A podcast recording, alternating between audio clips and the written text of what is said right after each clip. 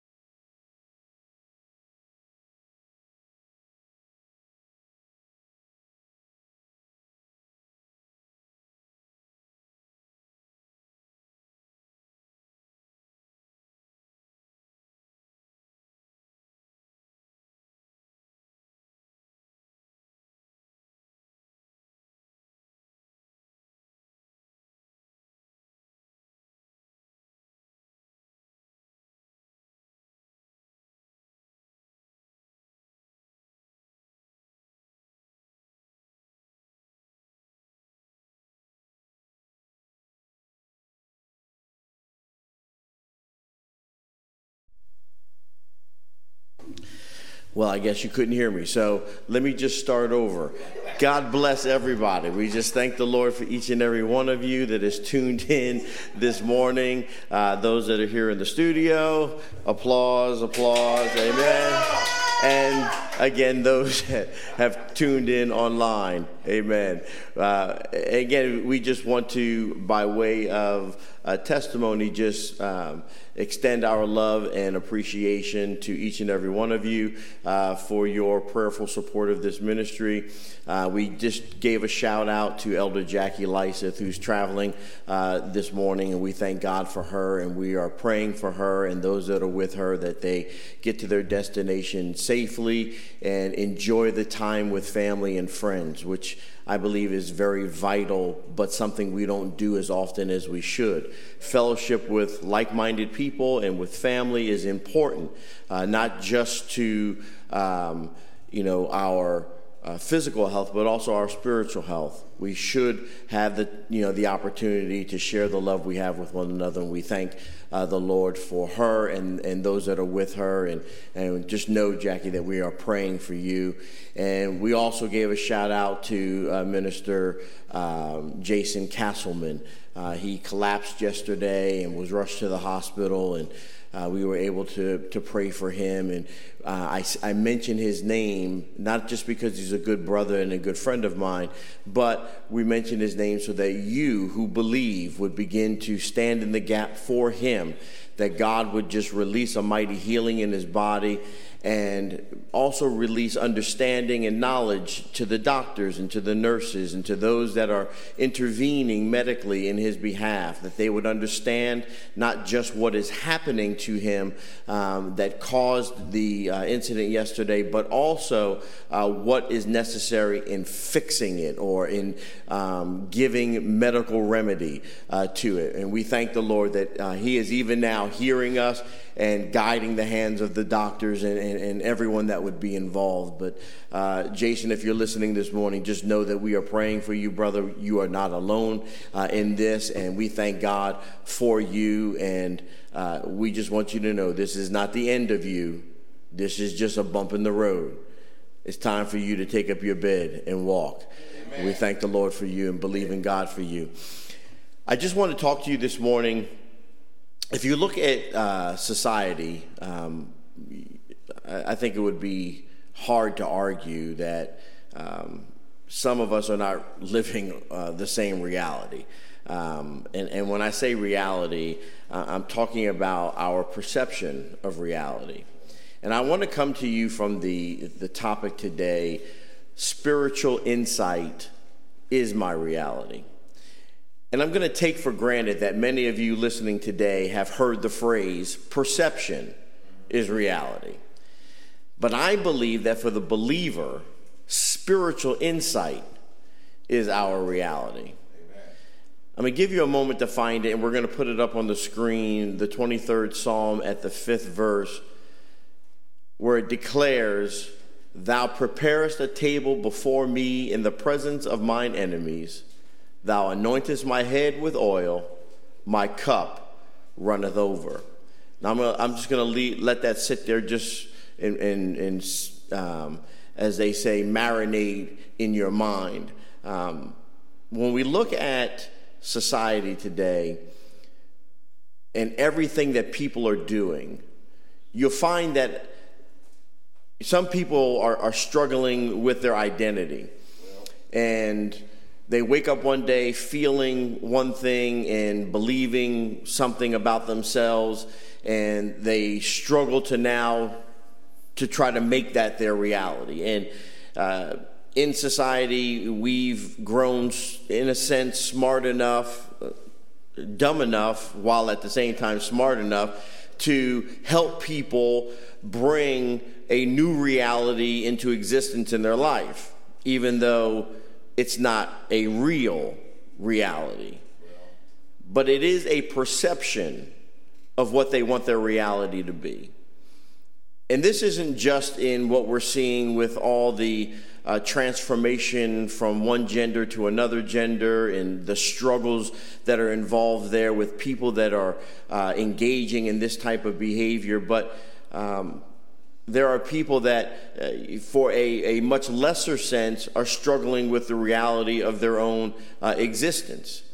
And some, uh, they don't win that struggle and it leads to suicide. There are people that are struggling with the reality of their financial situation or at least the expression of their financial situation. So, this is where you'll see, uh, you know, people that, um, are living in, you know, substandard conditions, but they drive an automobile that costs more than everything else in their life. And they're trying to express or, or put forth an image of financial stability that just isn't there. And oftentimes um, that leads to new problems, repossessions, and things of that nature again we're, we are constantly from almost every degree of life many of us struggling with our reality. Many of us don't like the reality that we have, so we try to create a new reality for ourselves. But I love this verse that we read to you. Matter of fact, we're going to put it back up there again just for you to take a look at it. Thou preparest a table before me in the presence of mine enemies. Thou anointest my head with oil, my cup runneth over. Psalm, the 23rd and the 5th. This is, this is a very powerful truth. That's, there, there is a very powerful truth that's found in the text that you've just read, that I've just read to you. And that truth is that we can prosper even in the middle of our trouble. Amen. So understand something. This text does not deny the real reality that we're in but it also expresses the ability that while we are in whatever condition it might be, the Word of God declares that our Lord prepares a table for us in the presence of our enemies, not in the absence of our enemies. You see, too many in the body and outside the body of Christ believe that celebration and feast can only come once our enemies have been vanquished. But God doesn't see things the way that we do. And He wants our enemies to see that even with everything that we are going through, even with all the trouble that we are enduring, we are still seated at a table that is spread with the blessings and the prosperity and the peace of God, Amen. right in the presence of our enemies.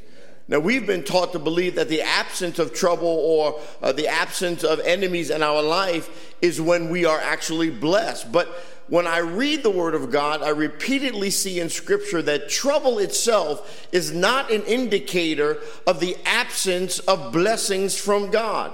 Trouble does not mean I am not blessed.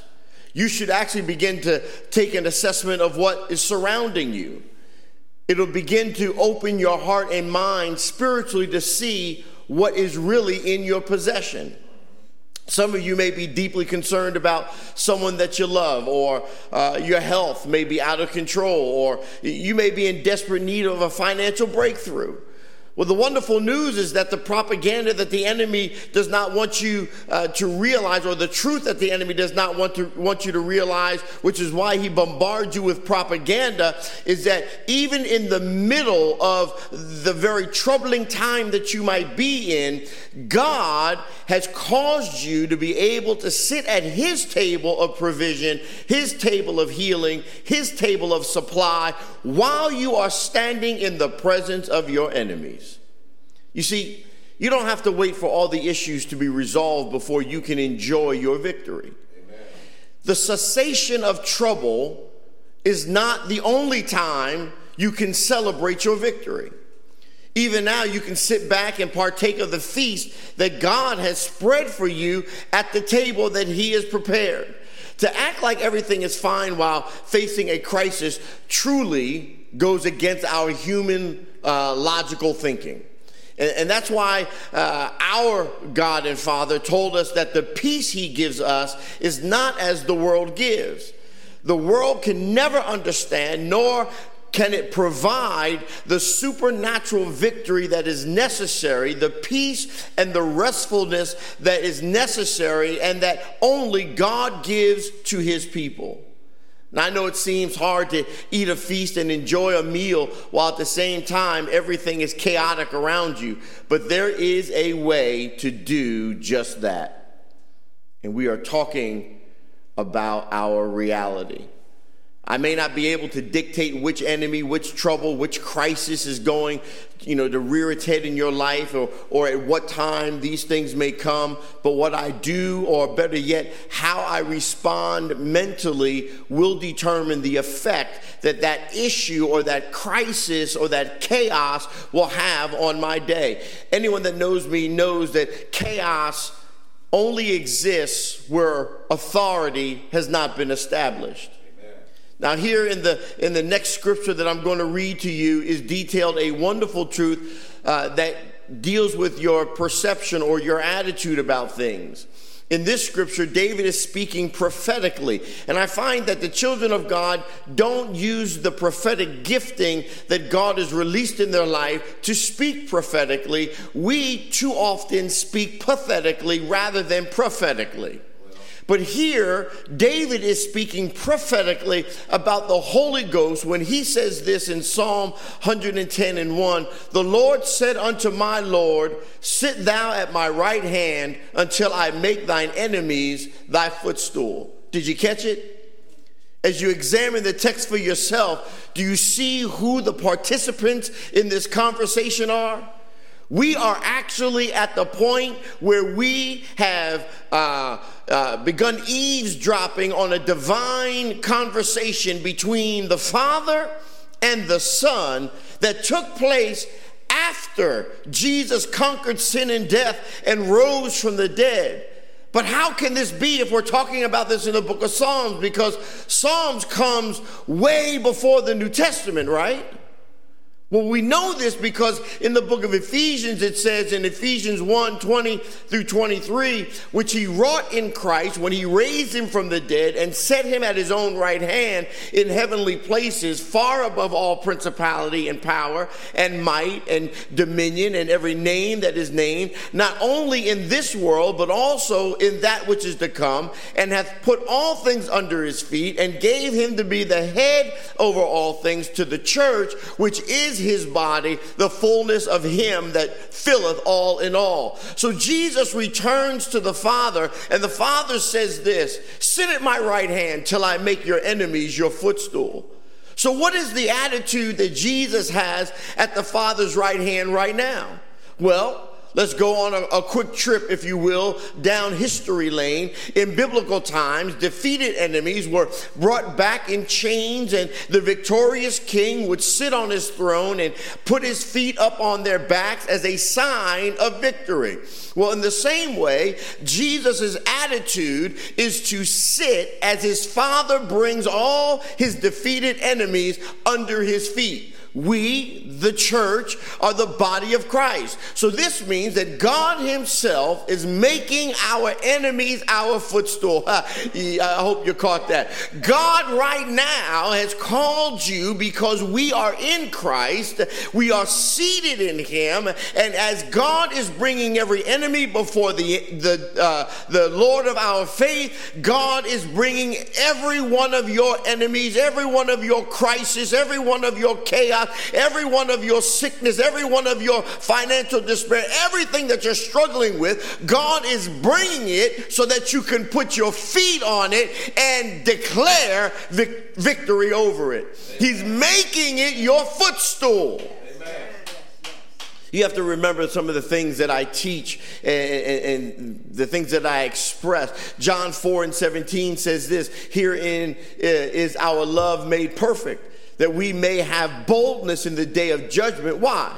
Because as He is, so are we in this world. So we can feast at the table in Christ because with each passing moment, our defeated enemies of disease, our defeated enemies of poverty, our defeated enemies of depression, our defeated enemy of every curse that's ever been cursed upon you, every trouble that's ever been brought into your life are being placed underneath your feet. Right there is a praise God moment. Right here is a time where you should begin to celebrate and call out the glory of the Lord. Right here, if you're driving the car, is where you get out and pull to the side and get out and begin to just do a quick dance for the Lord. Because everything you're facing that's coming against you, God has brought underneath your feet. You see, Jesus is seated because the work is finished. You got to, yeah, you, I tell you, the Word of God is amazing. When you look at the Word of God, you, you typically you, you don't accomplish too much while you're seated. Typically, when you're going to do something, you have to get up and do it. But Jesus is seated, which is an indication that the work that was necessary, that needed to be done to conquer your enemy, has already been finished. The real question is do you know why Jesus can be seated? Well, Hebrews 10 is your answer. Hebrews 10, the 11th through the 13th declares, and every priest standeth daily ministering and offering oftentimes the same sacrifices which can never take away sins. But this man, after he had offered one sacrifice for sins forever, sat down at the right hand of God from henceforth, expecting till his enemies be made his footstool. So in the Old Testament, the, the priest had to stand ministering daily because their work was never finished. They were constantly having to go back before God, back before uh, the, the process of, sacrif- uh, of sacrificing and, and rendering to God the things necessary to deal with the sins of the nation. The sacrifices that they offered uh, could never, though, take away the sin. It was just a covering over the sin. But when Jesus sat down at the Father's right hand, because his work is finished through his one sacrifice on the cross, at the cross, Jesus conquered the enemies of sin, the enemy of your depression, the enemy of your poverty, and the premature death that too often comes. Hallelujah! Praise God. Hebrews tells us that after he sat down, he is from that time waiting till his enemies are made his footstool. Amen. Now, the enemies have already been conquered at the cross, and since they are now conquered, God has been putting them beneath the feet of Jesus. But why is this important to us? Because we are seated in Jesus. Amen. So, whatever is beneath Jesus is beneath us. Amen. I, I, know you're thinking to yourself that, that that's great for Jesus, but my enemies are staring at me in my face. it's, it's, it's thinking like that that uh, you know produces attitudes like that that keep you from the truth i'm not talking about my truth or somebody else's truth but i'm talking about the truth this is so exciting because the bible tells us that god ephesians 2 and 6 hath raised us up together and made us sit together in heavenly places in Christ. I, am not making this up. Ephesians 2, check the text. This is what God is trying to get you to see about where you are. In other words, what God is trying to do is give you spiritual insight to your real reality. My reality is not the enemies that are faced against me that I can see naturally in this place. My reality is in my position in Jesus, which means even when I'm surrounded, I can sit at a table that is spread where the feast of the Lord is going on. Why? Because I'm seated in Christ. The work is done. And because the work is done, I'm just sitting waiting for every enemy that's coming to me to be placed under my feet. You see, you think that the enemy is coming to conquer you, but your perception is wrong. The enemy is coming so that it can be placed beneath your feet. Amen. Jesus is doing what? He's sitting waiting for every enemy to be placed under his feet. We are in Christ. We see the enemy coming and we want to get up and go run the other direction. And God is saying, hold on a second. I cannot place beneath you what you keep running from. Well, all right. This is glorious news. Your enemies can't stare at you in your face because you are too high for them to even reach your sight line. Your mental ascent takes you above those things because you are in Christ. We are in Christ, seated with Him at the right hand of God our Father. And as He is, so we are when? In the life to come? Tomorrow? Next week? When I'm dead and, uh, and resurrection comes? No. John, uh, 1 John uh, 4 and 17 tells me, as he is, so am I right now. So when my enemies come, my perception has to shift, my mental inclination has to change, my mind has to be renewed, and I have to recognize, oh, they're just showing up to be placed beneath my feet so I can go a little higher. I get a little higher by stepping on the backs of my enemies. Well, all right. The problem is, is we keep stepping on the backs of our brothers and sisters, and God says, I don't want you to stand on them. I want you to stand on what has been conquered for you. That's how I am more than a conqueror in Christ Jesus. When you're seated, you are saying, I am not moved by this. I am not moved by you. Jesus is seated while poverty, depression, curses, uh, lack, famine, fear, anxiety, suicide, uh, eating disorders, obsessive compulsive disorders are all real, but they're being placed beneath his feet. And we are in him, so all these enemies are also being placed beneath our feet. We have to understand who is the church? We are. We are the church. Amen. So we can rest in the presence of our enemy.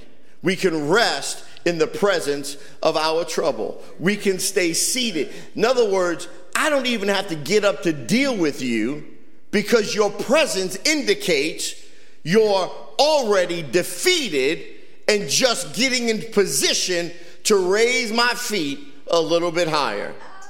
You see, I'm in a La-Z-Boy, and my I need to hit the button to make my feet go up a little bit so I can recline and rest just a little bit better. And to do that, God is bringing yet another enemy that thought it could take me out to be underneath my feet. Well, now listen carefully to what uh, I'm about to say to you because this is what I, I, really want to illuminate by the power of holy ghost god did not say you can sit at the table when all your enemies have been destroyed. or even every problem in your life has been resolved. That's not what he said. He wants us to sit down and feast first. Well, you ought to put that in the comment section. It's time to feast first. It's feast first season. Now, hear what I'm saying because we have been hearing and following the, the, uh, the wrong instruction. Those symptoms might still be in your body. Those challenges might still be uh, troubling you. Those adversaries might still be screaming in your face. But I want you to hear your Heavenly Father saying to you, Sit at my right hand until I make all these enemies your footstool. In the middle of your symptom, sit at the finished work of Jesus Christ. Remain at his right hand and don't let your heart be troubled.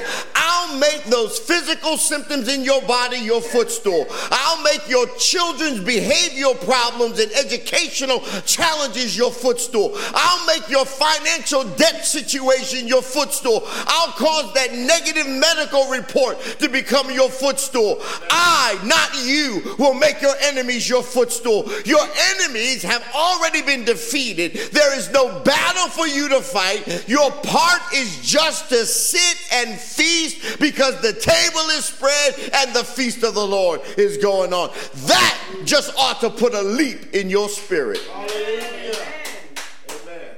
You see, whatever you are going through in your life right now, you can have the uh, attitude or the perception that every enemy that comes against your family is already defeated. Your attitude of frustration and anger is born of a need to fight and battle uh, uh, uh, against your enemy, a fight that you can't even engage in, uh, against an enemy you can't even touch in your own power. You have to keep on fighting in your own strength and think that you're doing something when in fact, you're doing nothing but wearing yourself out.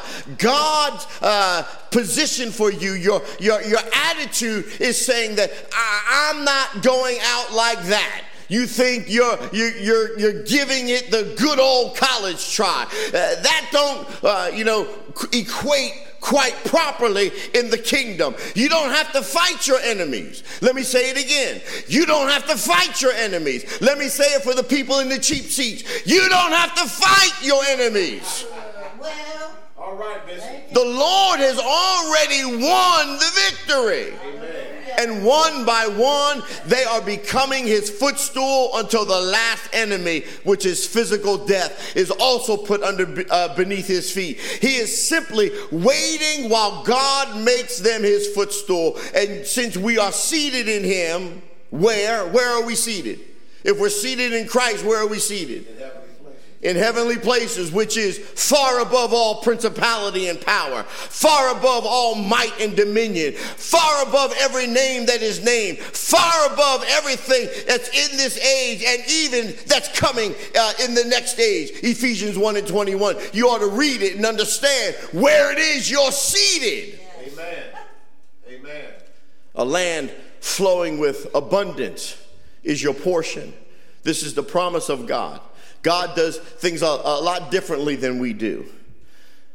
Now, the, the common phrase in our culture and our society is not to count your chickens before they hatch.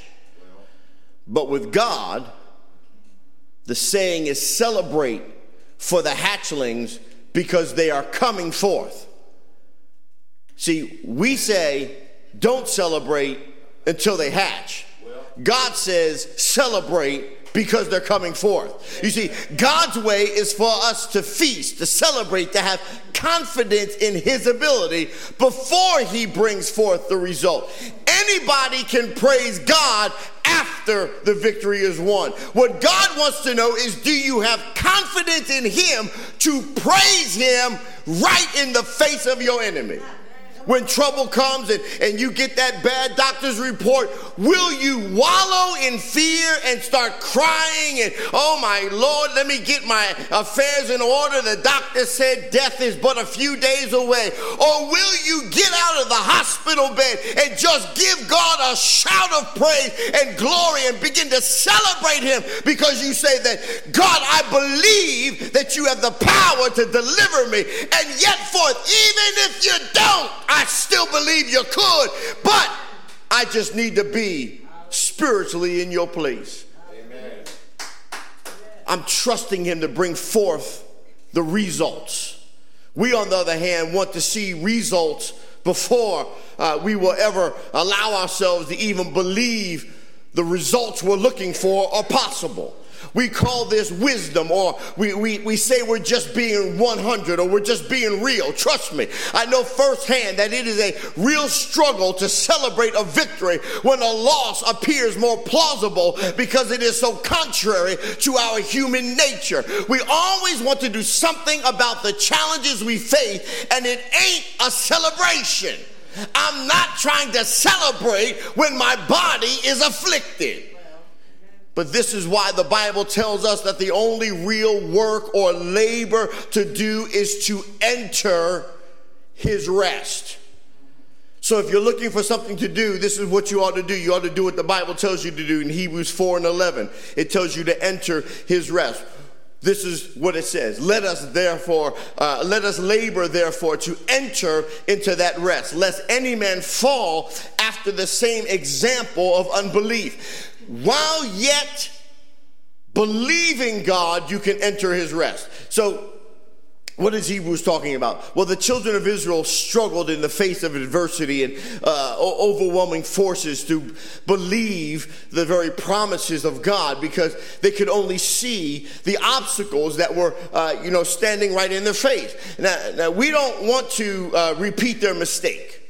Oftentimes, uh, you know, we go through things, uh, and, and, some of the things we go through is very public, and it's public so that other people don't have to go through what you have gone through. God allows you to be victorious in it, but yet use it to prevent other people from walking into that same hole. I want you to just get this vision in your mind. If you're walking down the street, and as you're walking, the person in front of you falls into a hole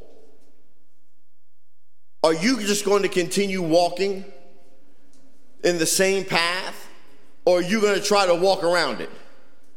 Well, unfortunately, too many of us see the person fall into the hole and we walk right behind them and fall into the same hole and have to deal with the same stuff.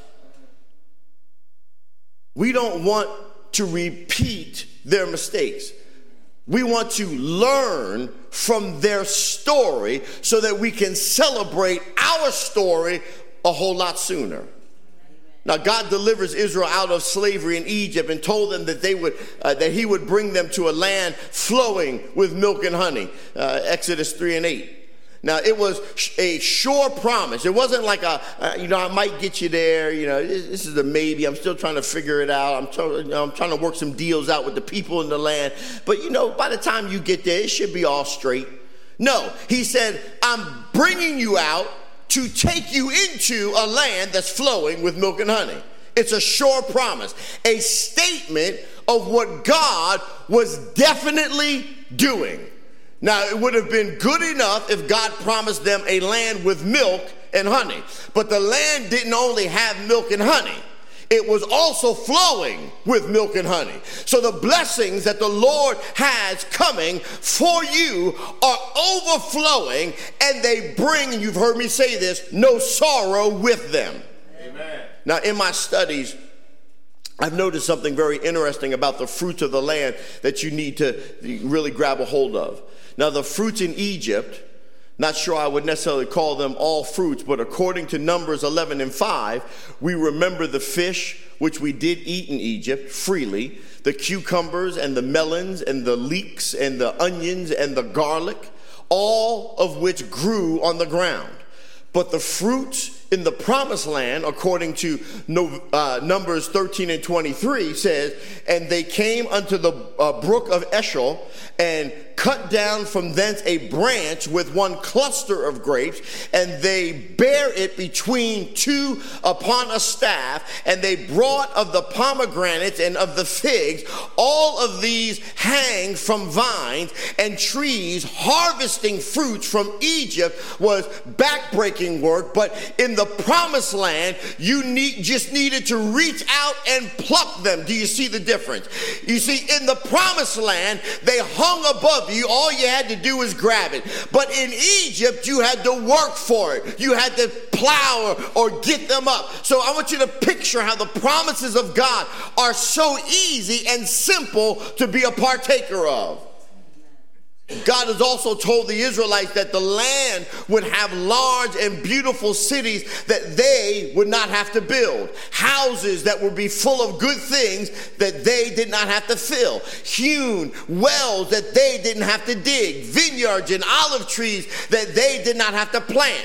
If you don't believe me, Deuteronomy 6, 10 through 11. And it shall be when the Lord thy God shall have brought thee into the land which he sware unto thy father, to uh, Abraham, to Isaac, and to Jacob, to give thee great and goodly cities which thou buildest not, and houses full of all good things which thou fillest not, and wells digged which thou diggest not, vineyards and olive trees which thou plantest not, when thou shalt have eaten and be full. Now, all of this is a picture of what God wants for them to step into a finished work.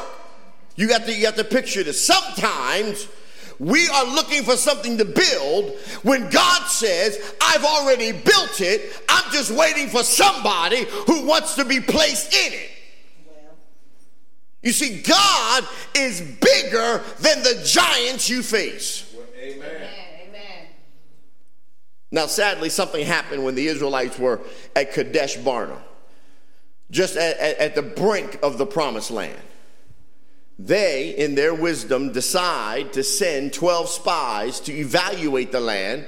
And while they saw that the land was indeed flowing with milk and honey, they also saw that the cities were fortified and very large, and that the inhabitants of the land were giants. Now, you can read about that in Numbers 13, 27 through 29. A little homework for you. Now, two of the spies, Joshua and Caleb, were uh, ready to take possession of the promised land. Why? Because it's what God promised. So they tell the people that the Lord will bring them into the land and give the land to them. They saw the giants and told the Israelites not to fear them, for they are bread. Numbers 14 and 9. They urged the people not to fear the giants as they believed the Lord their God was with them. They declared, Let us go up at once and take possession, for uh, we are well able to overcome it. Numbers 13 and 30. So Joshua and Caleb had a different spirit, they had a different perspective. They had a different reality. They had a spirit of confidence in everything that God had said, and they were seated in God's promise that He had given them the land already, that it already belonged to them. The cities, in fact, the people that built those cities thought they were building them for themselves, when in actuality, those people were just the workforce to build the city that was necessary for the people of God. So even in the presence of their enemies and their adversities, they were able to keep the right outlook. But why? They were able to keep the right outlook because their faith was not established on the giants that they saw, but on the promises of God. Amen. But here's the problem the remaining 10 spies gave a bad report because they focused on the formidable walls and the giants that were in the land. Numbers 13, 31 through 33. But the men that went up with him said, We be not able to go up against the people, for they are stronger than we. And they brought up an evil report of the land which they had searched unto the children of Israel, saying, The land through which we have gone to search it is a land that eateth up the inhabitants thereof. And all the people that we saw in it are men of great stature. And there we saw the giants, the son of Anak, which come of the giants, and we were were in our own sight as grasshoppers, and so we were in their sight. So instead of putting their trust in God, who had already promised them the land, understanding that God will not promise something he cannot do. The children of Israel chose to believe the report of the 10 spies who said that the Israelites could not take the land because it was inhabited by giants from the tribe of Anak. Now, the Hebrew word uh, Anak means a collar or a neck chain. So, a chain around the neck is what we refer to as a yoke, and that yoke's purpose is to weigh you down. So, although God had delivered the children of Israel, Israel from their taskmaster in Egypt, and they were no longer slaves.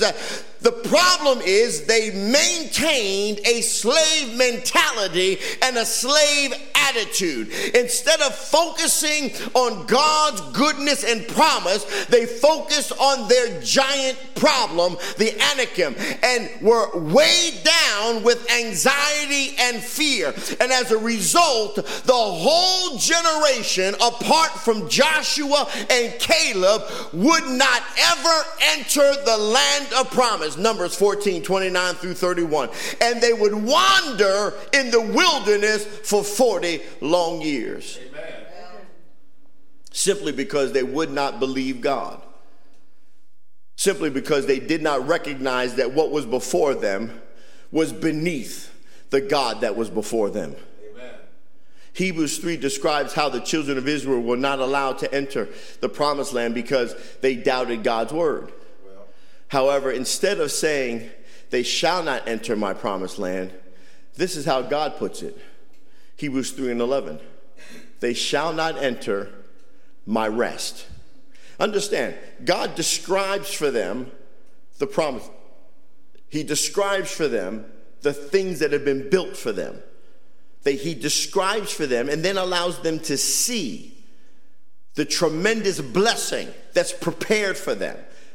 Something that they would not have to work to accomplish, but just lay down in. And when they refuse to believe him, he responds by saying, They shall not enter my rest. In other words, they shall not enter the work that I have done. So God calls the promised land my rest. And this means that what the physical land was to the children of Israel in the Old Testament, God's grace and rest are to the believer under the new covenant. Our promised land today is God's rest. God did not deliver the children of Israel out of Egypt to leave them wandering in the wilderness. He brought them out to bring them in. In the same way, God wants to bring you out of lack and into the land of promise and into the promise of abundance. He wants to bring you out of sickness uh, and into a, a robust health. He, he, he, he wants you to enjoy the rest that the promised land brings to you. But we have to first be rest conscious, not giant conscious. Let me say that again for you. We have to see rest and not see giants. We have to have a mentality, a consciousness of rest, not a consciousness of tribulation. Unfortunately, some of us still have that slave mentality. We're so focused on our own personal anakim, our, our problem, our symptom, instead of the very one that we are seated in, which is Jesus and the finished work of Christ on the cross. We're so focused on our enemy rather than our salvation that we prevent ourselves from entering into the promised land of rest. Now, if what I just said sounds like someone you know, God doesn't want you to fear the giant that you are faced with. God's word always tells us look at Isaiah 41 and 10 Fear thou not, for I am with thee. Be not dismayed, for I am thy God. I will strengthen thee, yea, I will help thee, yea, I will uphold thee with the right hand of my righteousness. Amen. Or if you look at Luke, the 12th chapter and the 32nd, you'll find that it says, Fear not, little flock, for it is your Father's good pleasure to give you the kingdom. But do you know that there is one thing the Bible tells us to fear?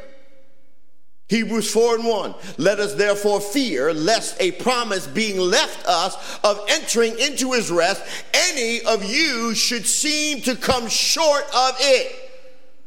So if you're looking for something to be afraid of, God tells us to fear that we fail to enter his rest. So don't focus on your giant and be stressed out. Place your confidence not in what you see, but in what God has promised in His Word. To do that, you need to know what his word says. The question then becomes will you be like Joshua and Caleb, or will you be like the other 10 spies? In other words, will you give more weight or credence to your problem, or will you give more weight and credence to your God? Before your body is healed, before your debt is cleared, before the problem in your life is resolved, will you believe that God is still a deliverer according to his word and be seated at the table to feast right in the right in front of these things that you're facing. You see, God wants you to have revelation that whatever you need Him to do for you has already been done because Jesus has accomplished everything for you. In spite of the giants that you see, you can choose to go up and enter the promised land. When your confidence is in Christ and His finished work, you will be feast conscious and not giant conscious. Sing, O barren, says the word. Let me just close and sum it up with this. There is a beautiful passage of scripture in Isaiah 54 that, I, that I'm just going to read to you. And I encourage you to go home and study it, to read it again and read it again and read it again. Isaiah 54. If you don't know where that's at, it comes after Isaiah 53. Now, Isaiah 53, which is a messianic chapter, that talks about our Lord Jesus' suffering on the cross for us, do you know how we can partake of all of that? Of everything that Jesus has done? Well, here comes 54. It opens up like this Sing, O barren, thou that didst not bear break forth into singing and cry aloud, thou that didst not travail with child. For more are the children of the desolate than the children of the married wife, saith the Lord. Enlarge the place of thy tent, and let them stretch forth the curtains of thine habitations. Spare not, lengthen thy cords, and strengthen thy stakes. For thou shalt break forth on the right hand and on the left, and thy seed shall inherit the Gentiles, and make the desolate cities to be inhabited. Amen.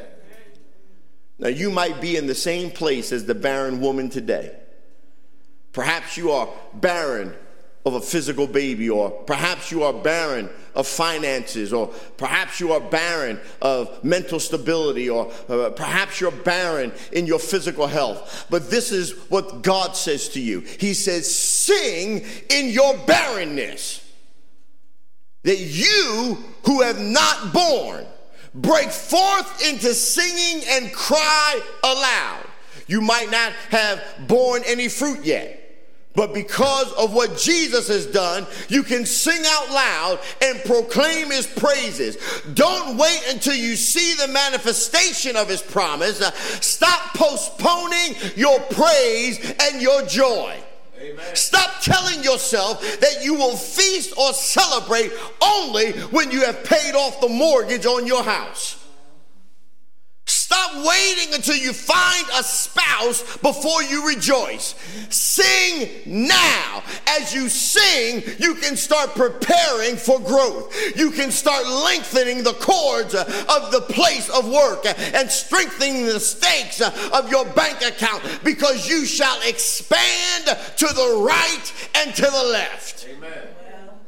Even in the midst of your adversity, you can sing, you can dance, you can rejoice. Your shepherd has prepared a table before you in the presence of your enemies. Even when the enemies are still around, you can feed by the green pastures and rest by the still waters because your shepherd watches over you. The Lord loves you so much. He wants to bring you into a land where you will dwell in cities that you did not build uh, and eat from vineyards and olive trees that you did not plant. It's all based on the work of Jesus Christ. Your part, uh, your place is just to believe and take a seat uh, at the table while He makes every one of your enemies your footstool. Hallelujah. Amen. Amen. If you're looking for something to do, sit down and enjoy the rest of the Lord. Amen. Celebrate while your enemies are being brought before you. Hallelujah. Hallelujah. Sometimes when you're in a place, you get comfortable. You think that that place, because it's okay, is your place of rest. When in actuality, the place you're in is just a holding spot. It's just holding you while what God has for you is being prepared. I say this to every member of GMFC. Sometimes I believe we became too comfortable in a place that was just a holdover that we tried to make it our destination.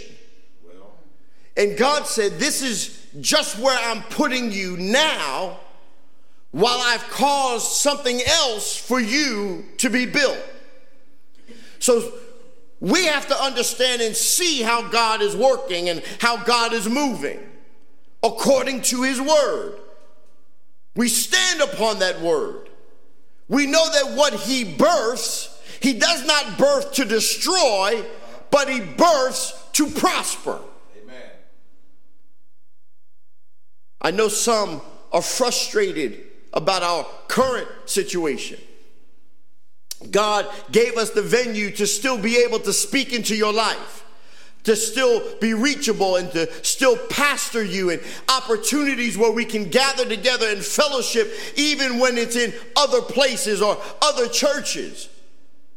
Because what God has for us, He does not intend for us to build. Where we were, we built it. We took what was not built for a house of God and turned it by the craftiness of our own hands into a place of worship, but it was not our home. Hear what I'm saying, for this is what I hear from God.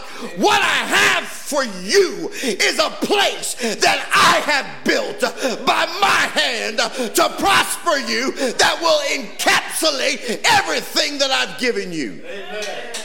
A pulpit to preach from, you didn't build. A pew to sit on, you didn't build. A place uh, you didn't build, but that was built for me that you would declare in the face of your enemy that even when it looked like you were wiped out, uh, I praise God because He did not kill me when I deserved to die. But He put me in a holding pattern while He was preparing the place for our rest. You think about airplanes when they come into the airport, when they get there a little bit too early, and the runway's not clear. The air traffic controller has to put that plane in a holding pattern, which means while they're comfortable in the plane, the plane is just circling where it needs to be. But they don't intend to stay in that circling, that holding pattern. Eventually, they need to land. God says, I've had you in a holding pattern. But it's time to lock back your seats in an upright position. It's time to put your tray table away. Because you are on an approach for your landing. And all you need to do is rest in what I have built for you. Amen. Hallelujah. For everyone out there that's listening, what I've just said was specific and pointed at the members of GMFC. But hear me, God is no respecter of persons. And even as He will bless us, so He will bless you. God and God alone. So that when we pull up in front of what's been built for us, we'll be able to walk in singing the praises of God yes. because we did not stop singing we did not stop praising. We did not stop gathering. We did not stop preaching. We did not stop allowing God to use us. We did not stop believing while we were in a state of barrenness or a place of holding because we knew what the promise of God was. Amen. Amen. And we are, I hear the voice of the Lord saying, we are on approach and you know that when you are on approach, it's but moments before you touch down. Amen. Hallelujah. Amen. So I celebrate God for what's yet before us. I celebrate God for what is yet before each and every one of you. For everything that you're facing has just been brought to be placed beneath your feet. God bless you. Enjoy the rest of the Lord. Enjoy the fellowship of the promise of God in your life. Amen. Because God will never fail you. You know, I think about the Garden of Eden. I'm trying to, I'm trying to bring this in. I think about the Garden of Eden.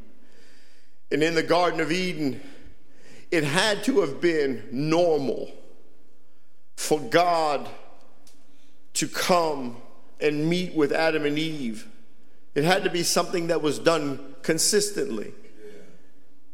You see, Adam and Eve had an appointment with God. And God would show up for that appointment. And Adam and Eve would show up for that appointment. But there was a time when Adam and Eve tried to miss the appointment because they had fallen in sin. And even though God was disappointed, he did not deny the appointment. He still showed up for the appointment to be with Adam and Eve in the garden, even though Adam and Eve at that moment were a disappointment to him because they had disobeyed. God didn't turn his back on them. God didn't cast them out. God didn't forget about it and say, I'm not showing up for you anymore. Even in the middle of their despair, God still kept his appointment with them. God wants to keep his appointment with you. I hear the Lord saying, I don't know who this is to, but I hear the Lord say, Stop hiding. Stop hiding from me. I am here for my divine appointment with you. Stop hiding and running, for I've already seen and known what you're enduring, and I still choose to love you. I still choose to embrace you. Come to me and receive my rest. This is what God has for you today. God bless you. May the peace of the Lord keep you and you enjoy his amazing rest.